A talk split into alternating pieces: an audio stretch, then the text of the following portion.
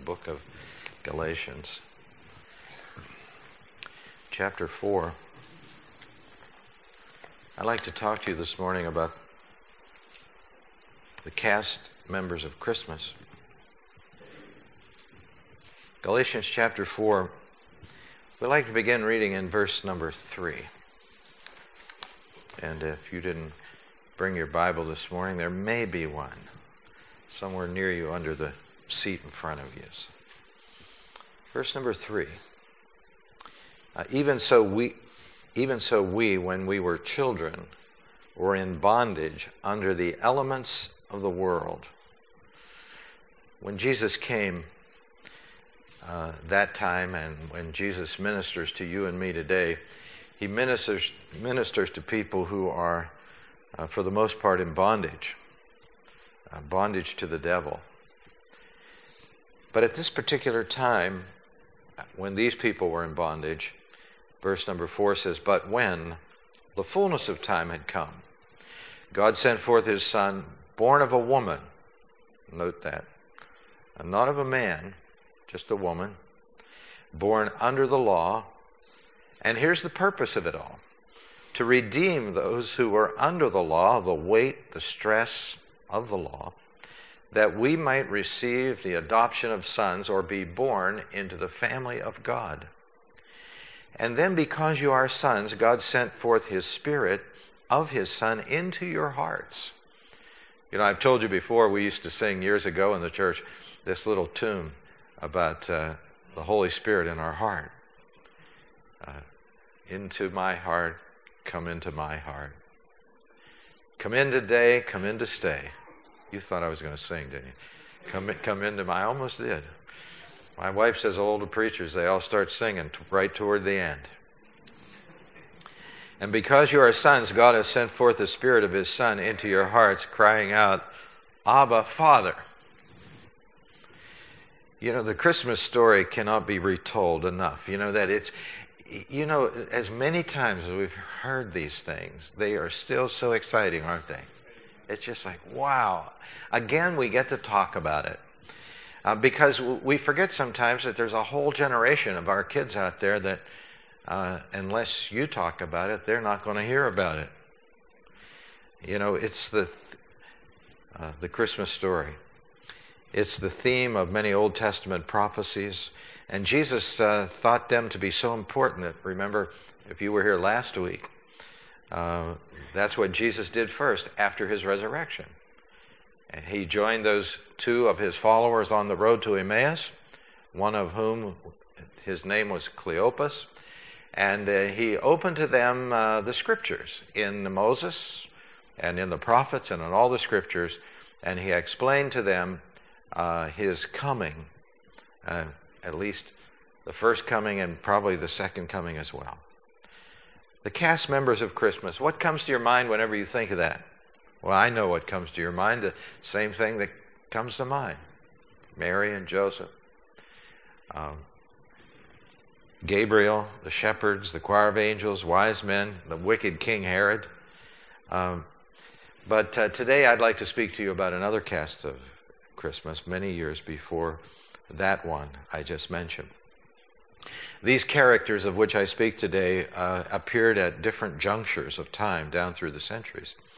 You know, it took time to put these characters together. But before we bring up even the first one, let me talk to you a minute about the world runs on God's time.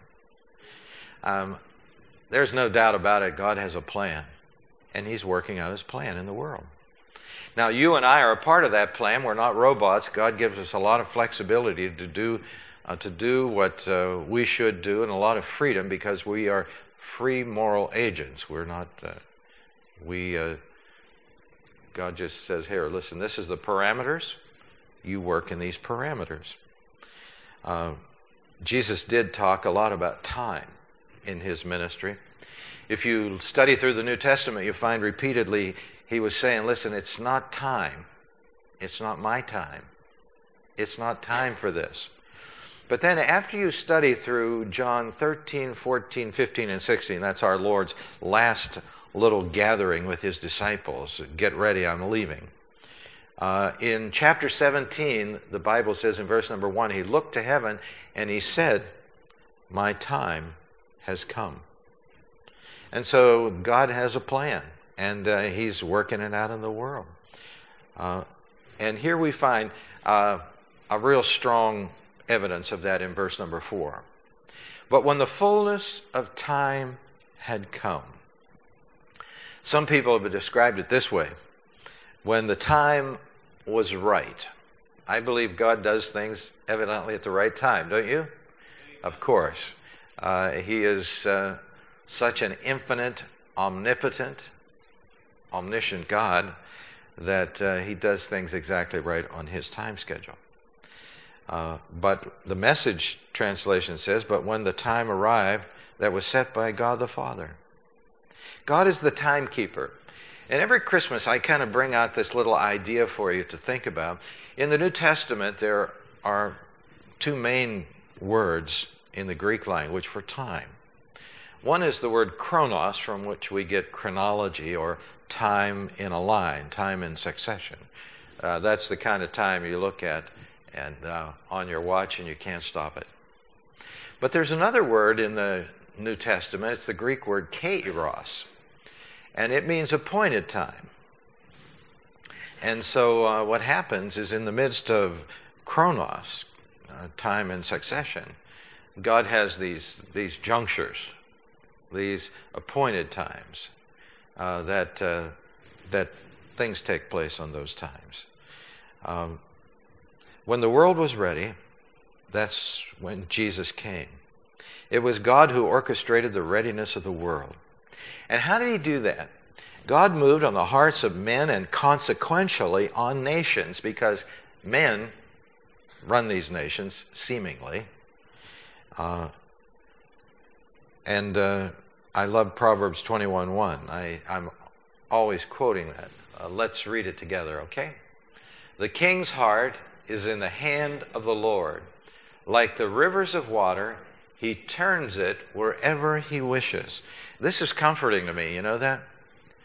We look around and we say, okay, this dictator over here on this part of the world, he's pulling strings and he's pulling strings. Listen, God's in charge of this whole thing. God is sitting on his throne, and the, that dictator, his heart is in the hand of God. And uh, God can make him go any direction that God wants him to go in. Uh, Daniel two twenty-one is a similar verse, and so let's uh, let's read that, okay? And he changes the times and the seasons. He removes kings and raises up kings. He gives wisdom to the wise and knowledge to those who have understanding. What a powerful verse, huh? Now, we in Pennsylvania understand the first part, right? He changes the times and the seasons. And then he removes kings and raises up kings. It's amazing how these people in, in powerful places can come on the scene so quickly and disappear just as quickly.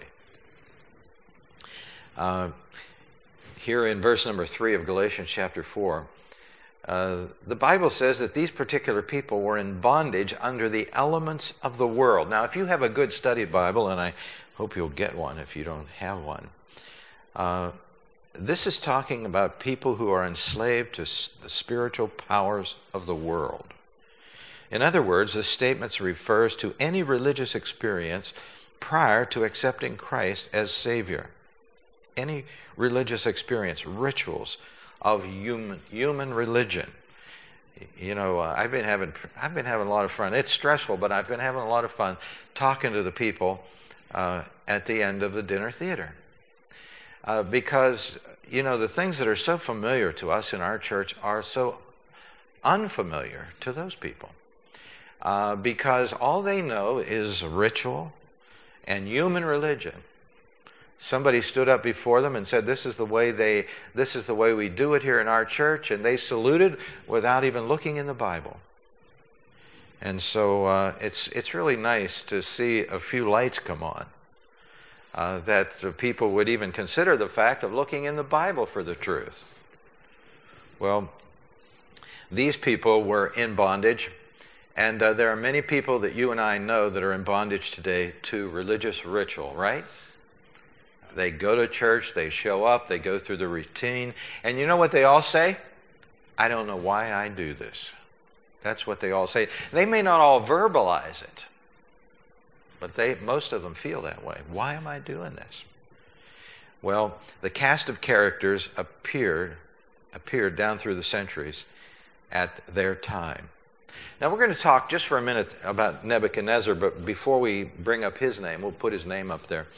Uh, I'd like for you to write in your notes seven twenty-two B C, uh, because uh, this was uh, a time that the kingdom of Assyria came against the northern kingdom of Israel. And the northern kingdom of Israel had become so corrupt that God said, okay, that's enough. And he does that. That's, you know, as we're reading through the old, our Bible reading schedule here in the church, uh, you see that all the time through the Old Testament, right? Uh, these people became so wicked that God said, okay, if that's the way you want it. And so the Assyrian nation came against the northern kingdom of Israel, uh, primarily the city of Samaria, and besieged it and took away a lot of uh, the Israelites and deported them to other nations, and then brought their people in in that area. And so the the fracturing of the kingdom of Israel was started. Nebuchadnezzar, Nebuchadnezzar finished it off. He set his sights on Jerusalem. Now he's coming from a different direction, and he's coming against the southern kingdom. Now you would think that, you know, we're supposed to learn from history, but, you know, I guess people don't do that. And the southern kingdom saw what happened to the northern kingdom, but they went the same way. Idolatry, wickedness. And so Nebuchadnezzar was the whip in the hand of God to punish the nation of Israel. And so when nations come against nations, uh, there's there's probably a whole lot bigger idea going on out there than than than we're looking at. Uh, here God is dispersing his own people. And he's uh, using Nebuchadnezzar. Remember, the king's heart is in the hand of the Lord. He's using him Uh, to fulfill his plan. First Peter chapter one, Peter talks to these people. Uh, let's read this. Peter, an apostle of Jesus Christ, to the pilgrims of the dispersion in Pontus, Galatia, Cappadocia, Asia, and Bithynia. Now, he's writing this letter to the people of the dispersion.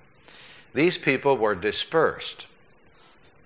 Nebuchadnezzar came up against Jerusalem to destroy the, the country and the city, and in six oh six B C that took place. And what, what was God doing here? He was sprinkling the seeds of monotheism and messianic hope. If you're taking notes, write those two things down. He is spreading the seeds of monotheism. What is that? That is the idea that there is only one God, and the world certainly doesn't understand that. Because how many times have you heard recently, well, you know, there are all sorts of ways to heaven, this God and this God, you just choose the one you want. And well, uh, God was sprinkling these seeds of monotheism and messianic hope. Daniel, remember, was a powerful, influential person who was a part of this whole, this whole procedure. And the, the Jewish people, even though they were removed from the land, uh, they weren't removed from God. And many of them held to their principles of living out the Word of God in their life and in their family. And you know, this had a good impact. Of course, it had a great impact on them, but it had an impact on the people around them. It softened up the ground for the gospel to be preached. Their lifestyle was attractive. And they showed that to the world, and it was whenever they lived out God's law, uh, God honored them. And God's law was a good thing if it was lived out the right way. And it had a great purpose. These communities of Jew, Jewish people would be the first place, remember, the apostles would go to preach the message of Christ. Whenever the apostles went out from, uh, from Jerusalem to go preach, Jesus said, go into all the world, preach the gospel. You know where they went first. They went to the synagogue. That was the first place they went. Because those people were almost there in their thinking. They had a background of the coming of the Messiah. And so the apostles went out and they said, hey, listen, let me build on your background. Let me explain to you, like Jesus explained to the people walking on the road to Emmaus. Let me take you through the Scriptures and show you that the Messiah has already come. And um, and so that was uh, Nebuchadnezzar was used to plant these little little communities of God around the world, and that was, I think, and I, and I'm only I'm only passing on what I've learned. Uh, that. I think that was his way of making it much easier to proliferate the preaching of the Word of God uh, whenever they went out from Jerusalem. Uh, the next next character was Cyrus of Persia. You know, kingdoms come and go, and and uh, here's the next kingdom, Cyrus. This is an interesting person. Uh, God said he was his servant. Isaiah forty-four twenty-eight. I think we have that. Yes. Let's read this together. When I say of Cyrus, he is my shepherd, he will certainly do as I say. He will command that Jerusalem be rebuilt and that the temple be destroyed. Now, God moved on the heart of Nebuchadnezzar to tear down the temple. God moved on the heart of Cyrus to build it back up again. Now, this is really interesting, isn't it? This is really interesting. And look what he calls him, my shepherd. Wow, that's powerful. God does speak through good people and bad people, and he moves in all sorts of ways. Cyrus decreed the rebuilding of the temple. It's recorded in Ezra chapter one. This is a prophecy, by the way, right here, and this prophecy is given a century and a half before Cyrus lived. But in Ezra chapter one, verse one and two, that decree of rebuilding the temple was given. And Jesus used the temple as a backdrop for his preaching. Uh, just study through the New Testament, see how many times Jesus showed up to the temple to preach. And after he left, uh, his apostles went to the temple area and preached, and they used it, the Bible says, repeatedly for worship. And so God says, listen, whenever Jesus comes, I need a temple there, Cyrus. Let's make that happen. And he said, okay. I don't know why I'm doing this, but I'm doing it. I, he changes the hearts of people. And then there's Alexander the Great. We can't leave him out. Uh, you've heard of him. His Greek empire, or his life, uh, existed from three fifty-six to three twenty-three. Now, if you do the math, uh, you come up with thirty-three years. He had a rather short life, but and uh, if you do the math on Jesus' life, how many years do you come up with? thirty-three. And so uh, here is uh, here is a person, Alexander the Great, who will be remembered for a long time. Uh, he took on the world, and the world was his for a short period of time. He captured Persia, Egypt, Babylon, India, and uh, to establish his power. And he made everybody worship him, and he called himself the Son of God. He diffused the culture of Greece around the world. He founded many cities, and I was reading that he that he could have founded as many as seventy cities, and he named them all Alexander or Alexandria. I think he had a pride problem, don't you? Well, he conquered the world, and the word is out that that that he cried one day because there were no worlds left for him to conquer. He cried. He said, I would rather live a short life of glory than a long one of obscurity. Well, that's exactly what he got. Uh, we remember him well. But he did, a, he, did, he did something good for the gospel. He spread the Greek language around the world.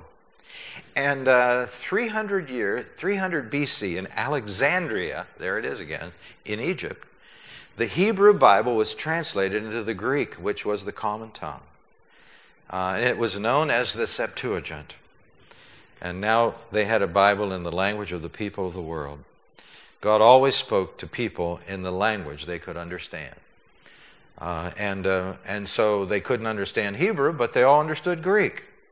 And so God says, okay, and this was the first major translation of any major-sized book. Uh, let's take this Bible that nobody can understand and let's put it in a language people can understand and uh, and let's get the word out. And you know, the interesting thing about it, that was the that was the Bible that the early church used to evangelize the world, the Old Testament in the Greek language. Uh, and uh, they would do precisely what Jesus did for those two people walking along the road to Emmaus. They would take that Greek Bible of the Old Testament and they would go into the prophecies of Jesus and explain it. Alexander did that for, for the world. And then, uh, how about Caesar Augustus, the first emperor of the Roman Empire? Here comes the Romans next. Uh, he was a product of Roman prophecy in Daniel chapter two and Daniel chapter seven. And we know this scripture well, Luke two, one through three. And it came to pass in those days that a decree went out from who? Caesar Augustus, that all the world should be registered. The census first took place while Quirinius was governor in Syria, so all went to be registered, every one to his own city. Uh, well, the Roman Empire took over the world, and, and uh, empires only last for a time. Uh, but by this particular time, during the time of Christ, there was this thing that we call Pax Romana, which, which simply meant the peace of Rome. Uh, after a period of time, the Roman Empire grew tired of conquering places, and there was a relative state of peace on, on earth. And, uh, and Bible scholars seem to think that that's, this was produced by God.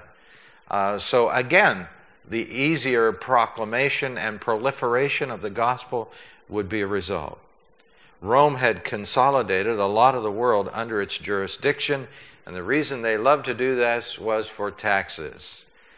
And uh, that's why the tax collectors uh, in in Israel were so hated, because they were doing it for Rome. But and they were terrific builders, and if you ever get to go to the Holy Land, you'll find all sorts of things over there that Rome built. They built roads, they're still there, and they're not like our roads. They're still there. They have amphitheaters that are still there.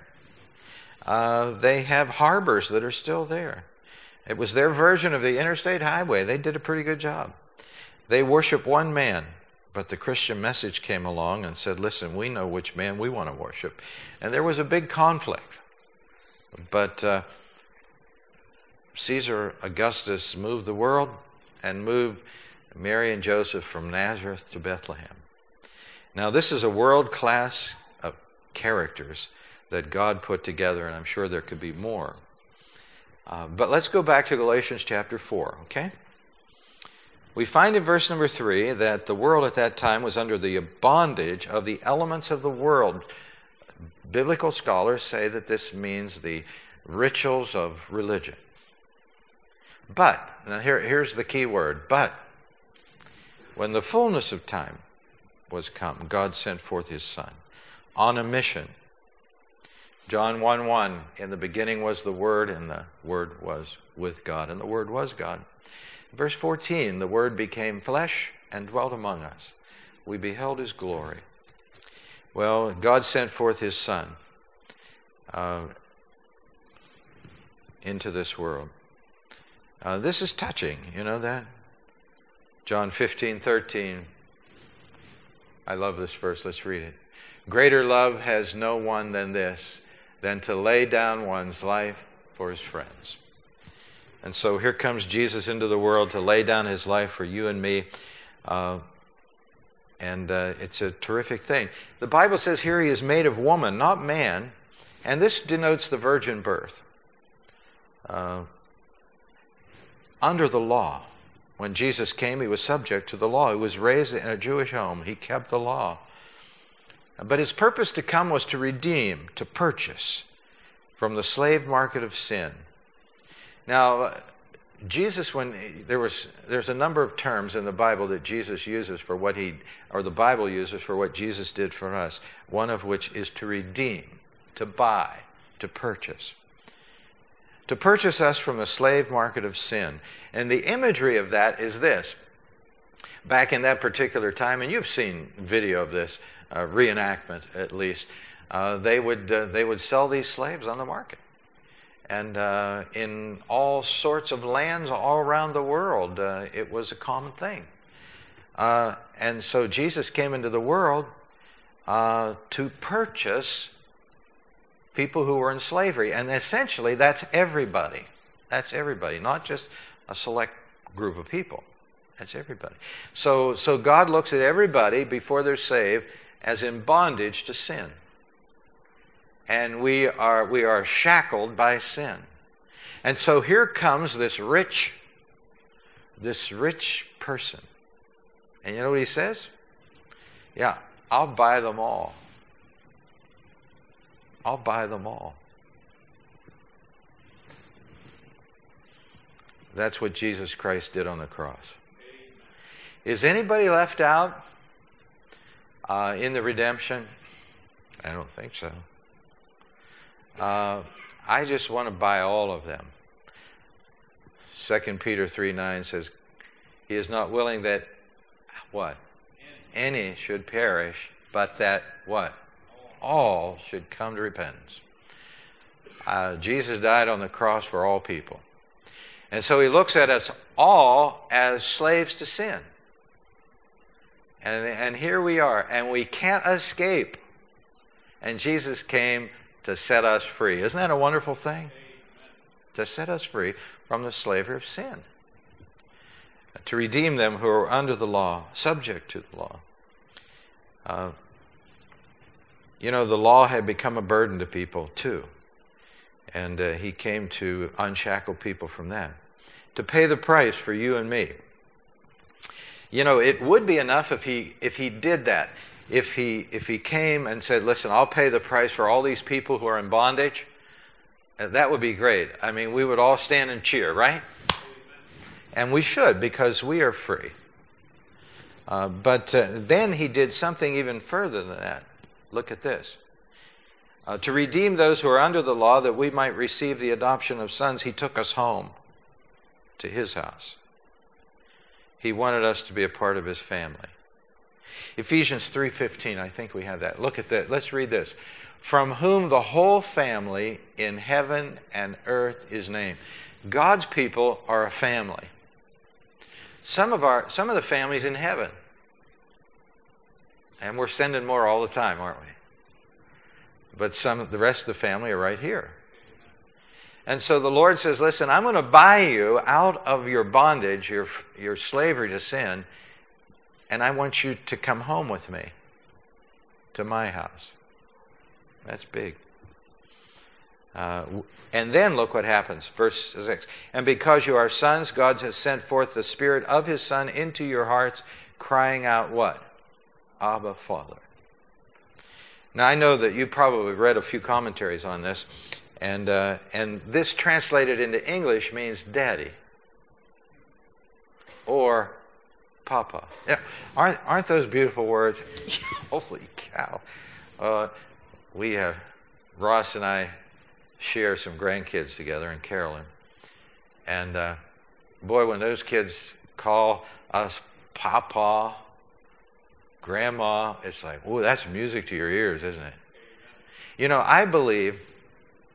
I believe that uh, people can become, be too familiar with God by using slang terms and things of that nature. But this is not too familiar. This is precious. He sends forth the Spirit of His Son into our hearts, crying out, Abba, Father. And it becomes natural. Now listen, it be, that's a natural reaction to a, from a child to a parent. And see, now we're the children of God, and it's okay for us to call God our daddy. It's tender to God. It's tender. It's not familiar. It's just the way it is. And the Spirit prompts us to communicate with God like that. Well, uh, that's the cast of Christmas. God put these pieces in place. And then he, he, he saw all of these people in need of freedom. And He says, listen, I'm going to come and I'm going to pay the price for their freedom. And you and I today are living proof that we are redeemed through the blood of the Lord Jesus Christ. Let's bow our heads in prayer.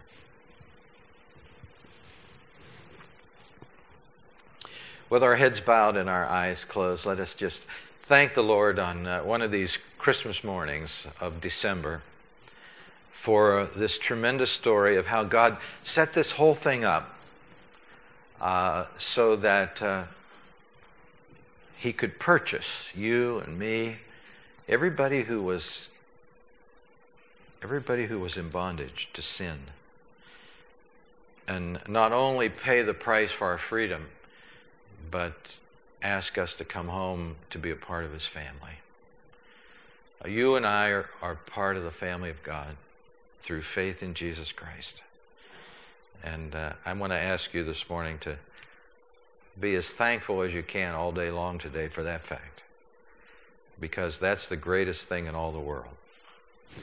Dear Lord, I pray that as we uh, as we come to the conclusion of our service today, that you will move in our hearts. And uh, Lord, just uh, help us to take the part of this message that, that you want for each and every one and apply it to our life. We pray in Jesus' name. Amen.